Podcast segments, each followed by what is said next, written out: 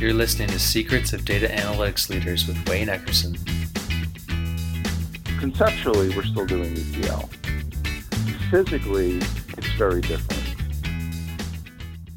My guest this week is Joe Caserta, president of a New York City based consulting firm he founded in 2001 and a longtime data guy. In 2004, Joe teamed up with data warehousing legend Ralph Kimball to write the book, The Data Warehouse ETL Toolkit. Today, he is now one of the leading authorities on big data implementations. This makes Joe one of the few individuals with in the trenches experience on both sides of the data divide traditional data warehousing on relational databases and big data implementations on Hadoop and the cloud. His perspectives are always insightful. Welcome to the show, Joe. Hey, Wayne. Uh, good to be here. Well, let's dive in. I think the, the, the question of the day these days uh, from most of the folks that we talk to is what is a modern data analytics infrastructure? Good question. And uh, because I'm a consultant, I could say it depends. but um, but but in general, um, I, I, could just talk about the trends of what we're doing with our clients, and um, uh, which is I think is a pretty good sample set of what's going on in the industry and in the world. Um, so modern data engineering for us typically means being on the cloud first and foremost. Um, I'd say nearly 100% of our work this uh, in 2017 has been uh, either migrating to the cloud or building something from scratch on the cloud. Um, and uh, on-prem solutions really are not, you know, if if there's some legacy tech debt, sometimes we extend it, but typically anything new that is uh, being an, a new initiative for a, co- a, company that is trying to be analytics driven and using analytics to be the foundation of their business, uh, it's going to be a cloud solution. So that's the first thing. And you know which cloud, whether it's AWS or Google or Azure or something else, um, you know it's a mixed bag. It really depends on some of the features, functions, religions um, that's involved. So with that, once, so once we have uh, a cloud infrastructure, then typically what's included is some kind of object data store. So if it's AWS, it would be S3. If it's Google Cloud, it would be uh, Google Storage, uh, GCS. Uh, Azure would be what they call uh, Microsoft Blob. Which flavor of the cloud doesn't really matter that much. Um, and then, so now we have a cloud storage um, uh, object store, and then we need some kind of queryable, BI-friendly environment. So typically, that is still some kind of relational MPP type database, still on the cloud. So in Google, it would be BigQuery. On AWS, it would be Redshift or Snowflake. Um, on Microsoft, it would be whatever they're doing. And then the final piece is the, the data transformations and the orchestration. So typically what we've been doing is using Spark for all of that. So uh, all of the ETL that is done, all of the movement of data from the object data store um, to the relational database, um, that would all be done using typically Python code or SQL code, uh, all within Spark. Um, and then uh, the analytics on top of it still would be Spark. Um, and then in the relational database, some kind of newer, lightweight BI tool. Um, and that's that's really the infrastructure. You know, the the other thing that's been a trend, I'd say, starting last year. You know, and this, what I just mentioned just now, this all fits very neatly into what we've called the corporate data pyramid, which we'll get into. So that's just the infrastructure side. And then what do you do with all of these components we'll talk about. But um, but then, you know, we have to um, we have to, you know, build it, maintain it, and um, productionalize it. And the thing that's really been different in, uh, in the, and this has been going on, I'd say, since probably 2011 for us. We've been doing this slowly but surely you know, 2011 was probably 20% uh, of our business was doing this, and then you know, and then maybe 10%, 20% increments, and now we hear are here 2018. It's all of our business. And um, but the thing that's changed in the past year is now what we're doing is we're integrating um, the concept of DevOps with um, with the analytics platform. So and and the reason that is is because you know it used to be, and this is one of the big differences between traditional data warehousing and modern data engineering analytics platforms. Is used to be you would have some kind of business application, uh, would generate all of the data, and then it would waterfall all of the data into a data warehouse, and then you do reporting for human consumption.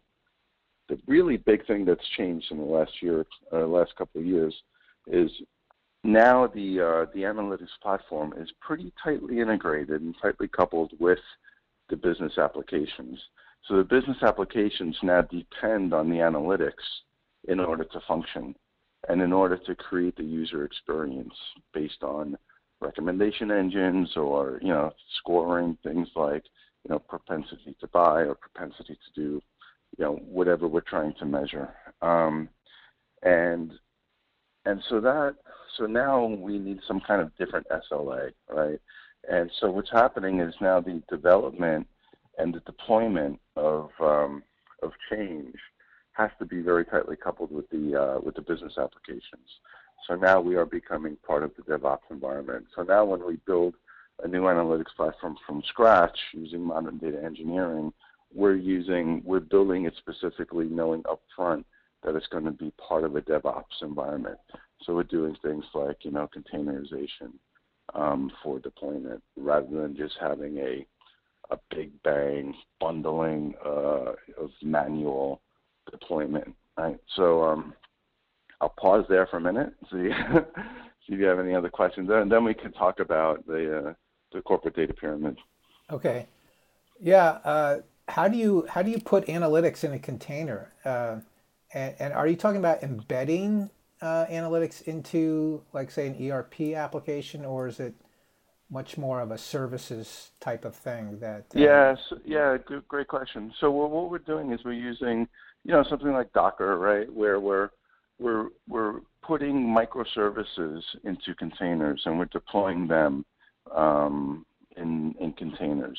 So, for example, you know, if you want to have a new recommendation, a new a new feature of the application, that's something like you know what is you know based on the demographic and the peer group and the behavior pattern of this customer you know what what what ads should I be showing, or not even ads, but like if it's like media, what headlines should I be showing, right? So let's say now we want to refine this. We learn some more about you know making better recommendations on what they want to read, and we want to deploy that. We would take all of the components throughout the ecosystem, put it into a container, and just deploy that right? Rather than doing a big bang deployment, right? Or or even you know doing more like a scheduled bundle of a deployment, right? So we would take you know the little bits of Python code, little bits of data, right? Whatever's required, and we can just deploy that section of the um, of the solution, right? So then it goes through the life cycle of DevOps, where it detects the change and it does the deployment, it does the testing, and it's all automated with the you know the the, the virtual the virtual push of a button, right? And then um, right, and then and then uh, and you can do that continuously, right? And that's and that's the big thing that's different too. Is you know we would be there would be um, you know one release cycle uh, you know release cycle for your applications, and then a different release cycle for your data warehouse and analytics, and now it's it's now it doesn't really matter, right? Now there's just continuous deployment of both, right? And um, and that's and and that's that's the way we've been doing things. Uh, probably, you know, for the past, you know, we started about a year ago, but it really started about maybe six months ago. It's starting to become more of the norm, where we're starting to design it to to behave this way from from scratch. So, are the clients requesting you do this, or are you suggesting that, hey, to get more value out of your data and analytics, let's push this back into your operational customer facing applications and we will take care of that for you? That's a good question. So, t- you know, typically we don't push anything to our clients. You know, we, uh, you know, they, they tell us what problem they're trying to solve, and then we help them solve it. And one of the things that they wanted to be able to solve is, well, one is they're trying to stand up DevOps um, within their their regular production business application ecosystem, and then they ask us to help do that with them. Um, a lot of our clients, this whole concept of DevOps is new, even on the business side, right? Um, for you know software development companies, you know the product vendors, right? For them, it's not so new, but for like you know for banks and insurance companies and media companies, they are just tipping their toe in it now, right? So we're helping them establish it, not only for the analytics platform, but holistically through the company as well. Well, it is interesting to see things coming back together and that, that virtual loop being closed. Uh, one last question on this DevOps. Do you find you have to um, appoint different people to, to handle the DevOps from the analytics perspective, or do your developers take care of it as part of their, you know, go to market? No, it is it is a different skill set. So now we we actually built a DevOps practice within Caserta uh, to handle it. So now we have um, we have a, a team of people, very small team at the moment, but a team of people nonetheless that is um, that specializes in this stuff because you know it's a whole different set of tools. Um, understanding Docker, understanding Kubernetes, understanding Selenium, you know, understanding you know the container registration registry for the different clouds and how it all works together. And when it comes to automated testing, exactly what do you test, how do you test it, you know, all, all of this needs to be, and then orchestration of all of this. Um, that it's a different skill set. It's very, very different from data, right? But, oh yeah. Uh, but the two worlds, the two worlds have finally emerged and converged. Yeah, that that's exciting. So yeah. let, let's talk brass tacks. Uh, there's a lot of organizations out there who are trying to migrate to a more modern data platform, modern analytics platform. Yep. What do you see are the biggest challenges that they face? So, so the DevOps thing is something that, that everyone is trying to get their head around right now. You know, when you have a whole staff of people who know SQL and know relational databases, and now we say, okay, but all of your data is going to go to an object data store. Like, what does that look like? How should the data be organized? How do you query it? How do you use it? Like that type of training. Um, but to be honest, that that really is not as much of a leap as it was even a year ago. Like we've the the evolution is happening very very very rapidly now. Um, where you know it used to be like a you know a year or two ago we'd say you need to use an object data store and we were speaking you know some foreign language. Now you know they get it and um, and they say, okay, let's let's do it. Because I think what's happened is over the years people started dipping their toe and they're and they're realizing the economics of it is just you know without question like it's it's uh you know you asked earlier about hadoop it's like you know hadoop was the uh was like the the gateway drug for for like this this type of platform right where you could start experiencing drastic cost reduction right with enhanced capabilities and uh, and now this is just taking it to the next level. So yeah, let's talk about the object store. Is that replacing Hadoop uh, in, in in this short order, as as you kind of imply, or not? Yeah, well, when I think of Hadoop, I think of the, two different things, right? So there's there's HDFS, which is the Hadoop file system, and then there's the Hadoop ecosystem, right, that has other applica- allows other applications to run. So we are still using the Hadoop ecosystem, right? So we're using on Google Dataproc or on on Amazon on AWS we're using EMR, right, which is just just basically both of them are basically Hadoop, but um, but for the HDFS, like we haven't used HDFS in several years, we're using object data stores that are native to the cloud.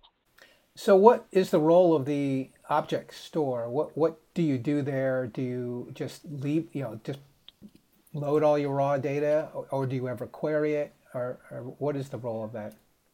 Right. So, what we did is we came up with um, what we call the data pyramid.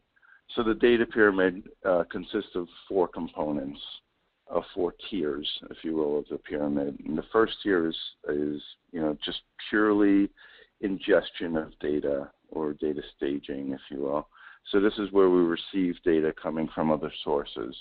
Could be internal data, external data, structured data, unstructured data, it doesn't matter. We just bring everything in full fidelity and then we we persist it. So if you ever want to rerun your your your pipeline, your data pipeline or your ETL, uh, you always can. You always have your data. And that, and then once you have all of your data, then we build what you know is affectionately known as the data lake, right? So the data lake brings your data coming from the ingestion area and then enriches it with data that you have internally, like reference data or master data. Um, and then it also does some organization and some like governance. Um, and then and that now that data is available for analytics and now you can sit something like Spark on top of it, and and or you know if you don't have a whole lot of data. And by the way, like this paradigm doesn't need to be big data, right? It's just data, and the, you know whether it's big data, small data, doesn't really matter. I guess the only difference is if you don't have big data, you may not necessarily need Spark. You could just use Python. Um, but even if you are using Spark, you still use Python, right? Because Spark has and Python API. So, so you would use Python for analytics typically. You can use R for analytics. You can use SQL for analytics. It doesn't really matter. Uh, uh, Spark supports all, and you can hit all of them in your object data store. Um, and then, so now we have the the ingestion layer. We have the data lake layer. Um, but what we don't have yet is um, you know, some kind of workspace or sandbox for people to, at will, create new data sets, um, do some sampling, do some testing, you know, do some what ifs, build some models. Um, so what we do is we build ephemeral workspaces. So the thing that's really nice about being on the cloud is we could spin up a new cluster, you know, um, uh, to work in, you know, that has Spark, and it has you know you can you can copy data, you can enrich data, you could change data, you could do do whatever you like. Um, and then there needs to be some kind of uh, information lifecycle management (ILM) to say, okay, if if you want to retain this data, we need to graduate it or promote it either back into the lake or downstream to a data warehouse.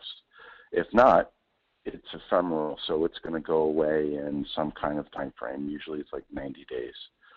So if you don't do anything with it, 90 days later, that cluster is going to go down. So that so what that does is that that eliminates um, what what used to be shadow IT departments. So you know when you were, and this is also taking the burden off of IT because you could spin up those clusters as a sophisticated user. You don't need to be IT to spin up a, a data science cluster. Um, you could just be part of the data organization on the business side, and then um, and then you could do your science, you could do your analytics, you could get your findings, and then you can either uh, go through the data governance process of retaining it, or you can just drop it. Um, so those are the three tiers so far we've been through. So we have the ingestion area, the data lake, and then the data science workspaces. And then finally, what we have is still a data warehouse. So the data warehouse, you asked if there's still a place for data warehousing in, in modern data engineering. And the answer is yes, but it's but it's morphed a bit. So and what the morphing is, it's on the cloud, um, and it's and it's usually a columnar data store. so when we do our designing and we do our data modeling, we're still thinking dimensionally. We still think about customers and products and stores and you know all the people, places, and things that we create dimensions for. And we also keep thinking about events and transactions and facts. So we still think about a dimensional data model. But the way we implement it may vary depending on what platform we're on. You know, because columnar data stores um, a, a a true, and this is you know me who wrote the book on on you know building dimensional data models, is uh, that we don't need to be so religious and so pure anymore. And actually, the the the technologies out there don't like when you're religious and pure. You know, it's okay to have a wide fact table with lots of attributes in it. Um, that was, you know, that was a big, big, big no-no. You know, in the days of Oracle, SQL Server, DB2 relational databases. Is that because the performance of these in-memory columnar databases is so good that you can get away with that, or something else? Yeah, well, it actually likes it better, right? Um, not only that it's it's good and you can get away with it, it's really the preferred method. So it actually behaves better better when everything is coexisting, right, in a single store rather than to have uh, data distributed across a bunch of different tables. Um, the query optimizers actually prefer to just have a single set of data that it could just scan through, right? And um, so, so that's so that's a big change, right? And uh, logically, we still create dimensional data models, but physically, we start doing some denormalization and taking a lot of what's uh, would normally be out in dimensions and fold them into the facts. I always thought we did that because the BI tools wanted those flat tables, but it sounds like the you know, the, the Google BigQueries yeah. uh, they love that too. Yeah, well, it's a win-win, right? because the BI tools do like that, right? The BI and and people like that, right? You know, so what's happening is, you know, we used to even, you know, like the Tableaus of the world, like you know, some of the newer, sexier BI tools, they still try, you know, they still kind of force you to know where your data is. You know, is it a dimension or is it a fact? And you know, let me scan through and look for my attributes you know, I think we're getting closer and closer to making that go away, where it's just data, and you shouldn't have to know where it is. And um, you know, I think Google BigQuery does a pretty good job of that. But but I do think that we're not finished yet. I think uh, the industry still needs to take the next leap, and the next leap is just natural language processing for querying data, where you could just open up like a search bar and say, you know, give me sales by region, and it'll give you a graph of your sales by region. And you don't need to know, you know, is region in the location table? Is it in the store table? Is it in the customer table? Like, like you shouldn't have to know these things anymore. It's like it's 2018 now, right? Where you can ask it. You can ask. We should, you know, we should be able to ask Alexa what our stores by region is, and uh, and she should just tell us, right? And I think we're getting closer and closer to that. Yeah, um, we, we're starting to see some tools come out like ThoughtSpot that's all NLP and uh, yeah. incorpor- incorporated into others like Power BI. Yeah, and I think NLP is, you know, the next logical baby step, but I think we're probably going to leapfrog it pretty quickly and get directly into voice. I, I, I see, you know, I was on a panel with a bunch of data scientists about three or four months ago, and they were asking us for predictions. My prediction, still to this day, is I think keyboards are going to become something that we talk about, like in the history books, that we don't use anymore. Um, in our in our lifetime, we're going to see that happen. I, I think it's all it's going to be all about voice. You know, chatbots are a big hot item right now with a lot of our clients and using an artificial intelligence also. So the combination of artificial intelligence, chatbots, and BI, and modern data engineering are all starting to converge. And I think you know it's not going to be long um, where we can just say you know, hey computer, you know, and name it whatever you want to name it, um, male or female, right? um, what are my sales by region? And you are going to just hear a voice that says, hey, you did, you know, one million two hundred and fifty-seven thousand dollars yesterday. Great, you know, and and I think that's that that will be the, that that is the future, very near term, I think. Well, that's interesting. Now, let me run a scenario by you. I was talking to a director of analytics who's definitely on the bleeding edge of technology, and mm-hmm. they they are querying the object store directly with Presto. They yep. have data scientists. They got rid of all their data analysts, and they're using algorithms to make all their decisions.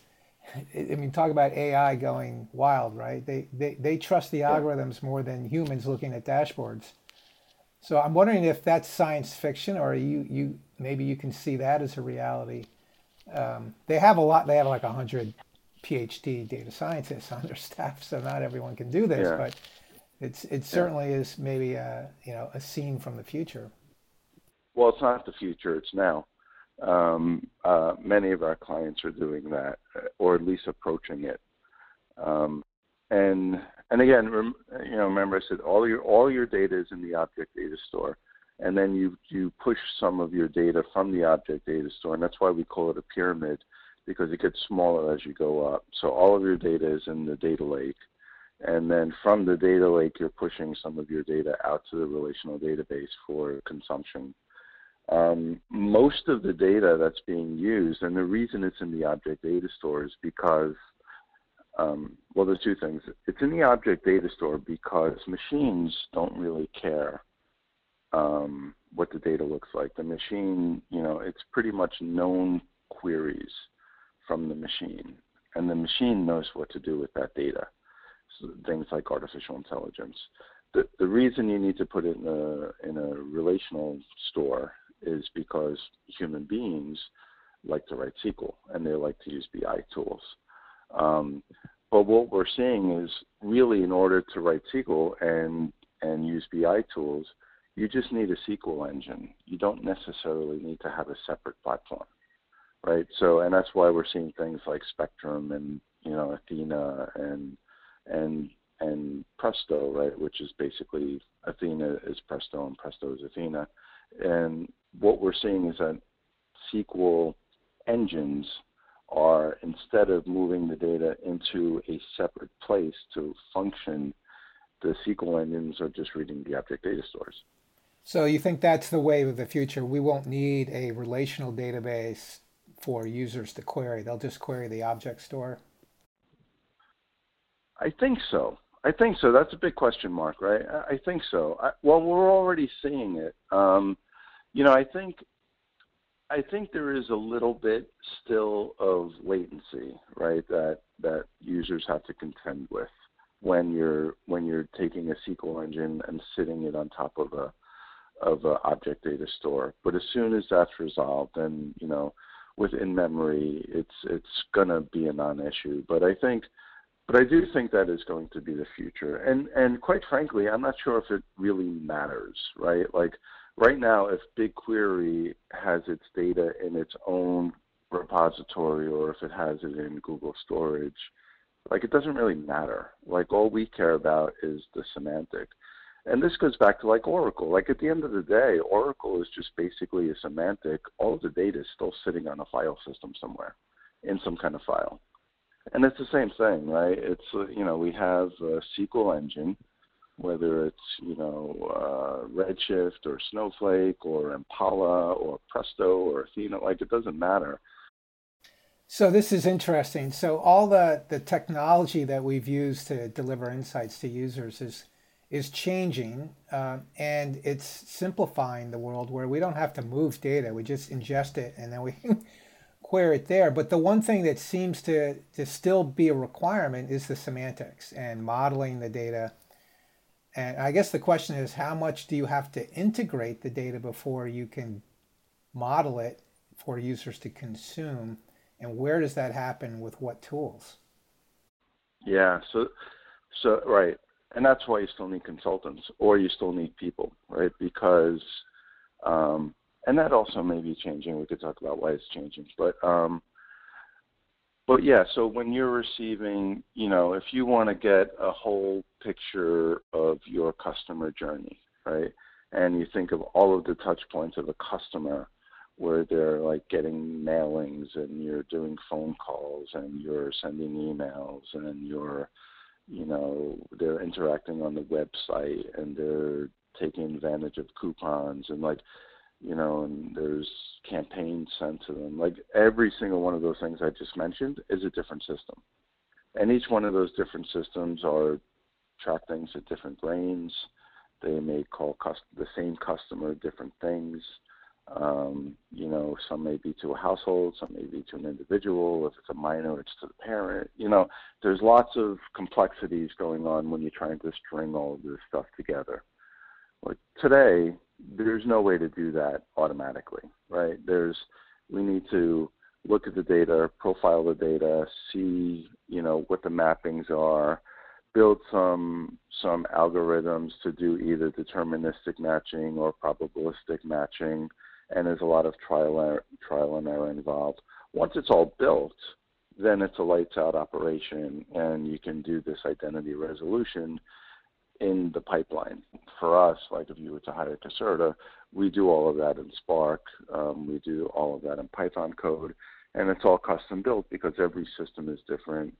Every way you can possibly um, identify a customer or a product or some kind of event can be different. So it's always it always has to be custom. That piece of that body of work, I don't see that like becoming obsolete? Automated or yeah i mean you still have to somebody has to figure that out right? And um, and do all of those mappings and do that identity resolution process right? And then and then figure out how to string it all together. What happened when? What's dependent on you know what event depends on another event? And and then once you have that built then you could do like really good like you know um, allocation models and customer journey um, heat maps, and you know then the data gets really really interesting. And then you could build algorithms to use that customer journey, um, find out you know behavior patterns of people who who leave, you know, who and and you could do intervention to avoid attrition, you know, and then all of that can be automated, served up as a microservice, and embedded in your business application right? And then and then the data gets really interesting, and then it is a full lights out operation. And for all of this, you don't need a relational database, right? All of this is done right in the data lake, and um, and that's you know and that's the exciting part. So now and that use case is really just a true story of how the business is becoming dependent on analytics, and analytics is driving the business application. So, you know, it used to be that, you know, preparing the data and creating the model was 80% of the work. Is that still true, even though all the technology has changed? Eh, again, it depends. You know, it depends on what you're trying to do. Um, if all of the data is internal and aligned, and you're getting data from, you know, uh, just a few sources, you know, it, it starts to become trivial. Um, but what we're seeing is that you know that's that's more and more and more not the case. So what's becoming the case is every business process is being done by a different system, right? So now we have Workday and we have Salesforce and we have you know every you know platform as a service or software as a service for different components of a business is being right is is causing the business to be very very fragmented for the business process. So you know, and then you know the world is round. So now comes back around. Back in the 80s, Ralph Kimball created the, the dimensional model bus matrix. So every project that we do starts with the dimensional model bus matrix. So what we have to do is we have to figure out what are all these business processes, right? And capture what they are, what they do, and what are all the dimensions associated to all these business processes and and then figure out where that data comes from and then start building out your data lake and and from the very very onset of any project we're we're thinking dimensionally and we're thinking in the bus matrix fashion, right? And we use the bus matrix as a as basically a prioritization roadmap, and we start hitting one process at a time. But once you have the bus matrix and you can see the intersection of all of your different dimensions of your business across all of your processes, it becomes very easy to start planning out your data integration. So so you could tell right away. So for each time each place is an integration, you know you need some kind of matching rule or matching algorithm. And then you just start building that. And for us, you know, we haven't seen that's not really repeatable. Like that has to be done every time. Every time you have data coming from two different systems, you have to build a bus matrix, and for every intersection, you have to come up with some kind of plan on how to integrate that data. So, you know, one thing I guess that hasn't changed from the old world of data warehousing is is just the need to get in there, roll up your sleeves, uh, understand the source data, and then model it, harmonize it into some something that the business can start to use. So that that still takes time, maybe even more time than it used to. Is that true? Yeah, yeah, I guess the only thing that's different is so we need to be able to match right all of the similar data, you know, components of data like the customers and the products and you know all of the all of the, the nouns of the business, right? But I guess what's different in, in the data lake, we don't necessarily need to have, you know, a customer table and a product table. We can leave the data sets fairly raw as long as we can join the data sets through some kind of mapping, right? Or through some kind of algorithm and that and I think that's that's what's different, right? So when when we ultimately send it to the data warehouse for human consumption, then we would, you know, for and you know, human is I guess a bad term because humans hit the lake too, but for the casual business user, right? The casual business user is not going to write an algorithm to join, you know, customers from Salesforce to customers from their DMP to customers from their transaction system, right? They just want to know. They want to select. Okay, Joe Caserta, my customer. You know what events have happened. You know with with Joe, and and see a, a list of all of the events. Right. That's a very very different type of query than what somebody in the data lake is going to want to like build a model to predict what Joe is going to do next, right? Um, and for that, you know, they're, they're used to having raw data. Like data scientists like raw data the more you prepare data, the more just frustrated they get with you, right? So all we really want to do is we want to have it very lightly governed to keep everyone safe, and we want to allow them to be able to connect the dots between all the different data sets.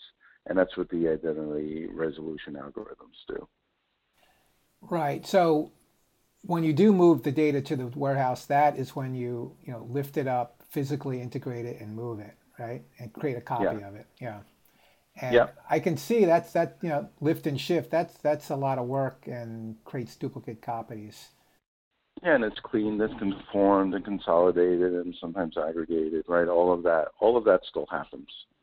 So this kind of leads us into a discussion of roles uh, in IT and beyond, and that obviously is changing in, in many ways, but maybe not in some other ways you know, one one word you have not used or acronym is ETL. and in, right. the, in, the, old data warehousing world, uh, there were more ETL developers than any other role out there. How right. is the role of IT in the traditional data warehousing shop changing? What what new skills should people be learning? Yeah, I mean, as you know, right, I wrote the book on ETL. I was Mr. ETL for decades. Um, we still the largest part of our projects is still ETL. Um, we just don't call it ETL anymore. Right? So there's two things that changed. We used to have ETL developers who used to write ETL. now we have data engineers that create data pipelines. And are those different. really different? Okay. How are they different? It, it is different. So conceptually, we're still extracting data from someplace. We're still transforming it into something, and we're placing it back on disk somewhere right? So, so conceptually, we're still doing ETL. Physically, it's very different. So physically, all the data is in a in you know an object data store typically, or unless we're pushing it out to um, you know the MPP on the cloud. Um, so so you know it used to be when we would think of extraction, we would extract it from some other system, and when we're loading, we're loading it to yet another system. Now we're all doing it pretty much in the same, you know, and, and again, too, the the lines between all of these different systems are getting blurrier and blurrier every day. So that's why we kind of, we stopped like thinking about it as like this system and that system. It's all your corporate data ecosystem. And in any ecosystem, right, you need all of the components for the other other components to stay alive, right? And you know, and once you start removing things, other things start breaking, right? So you know, we still need all of the different sources and targets, right? It's just where they are and what technologies we're using. That's evolving tremendously, right? That's all changing. Um, and the way we do our ETL is changing. Like, you know, the thought of extracting from a source, having an ETL server, right? Bringing all of the data to the server, running all of your ETL, and then loading it to another database. Like that's changed. That we don't do that anymore. So now we have everything on the cloud in your data ecosystem on some kind of object data store, and then we're running typically Spark or some other kind of engine where we can write Python or we could write SQL or we could write Java. Like the, the languages have drastically changed. We used to be either 100% SQL or some kind of proprietary user interface for an ETL tool, right? Whether it used to be like Informatica, DataStage, Ab Initio, whatever, right? And so now what we're seeing is because we're now integrated with DevOps, we're integrated with the production systems, we're integrated with the uh, with like the business transactions. So now, in order to be agile, we're back to writing code the way we were doing it in 1986 with COBOL, right? It's uh, we're writing mostly Python, and so the ETL developer is now a data engineer. The data engineer has to know how to organize data and how to manipulate data using this new this new paradigm. They have to know how to write Python uh, and use Spark as an ETL developer. It's interesting. If you want to be hired by Caserta, the interview process is you will be given a online um, Spark Python uh, test. Um, so we will give you some business scenarios, and you have to resolve those scenarios using using Python. And if you can't, you don't get hired. It's pretty binary. You can do it or you can't do it. Um, you know how well you do it, right? You're scored on a scale of one to ten and that depends on whether you're a junior or a consultant or a senior, like or an architect. Like you know, we use that scoring to to place you, but if you don't pass the test, you don't get hired. You have to know Python. You have to know Spark. So so that's the future. If, if people want to jump on this new data engineering bandwagon, that that those are the core skills they need.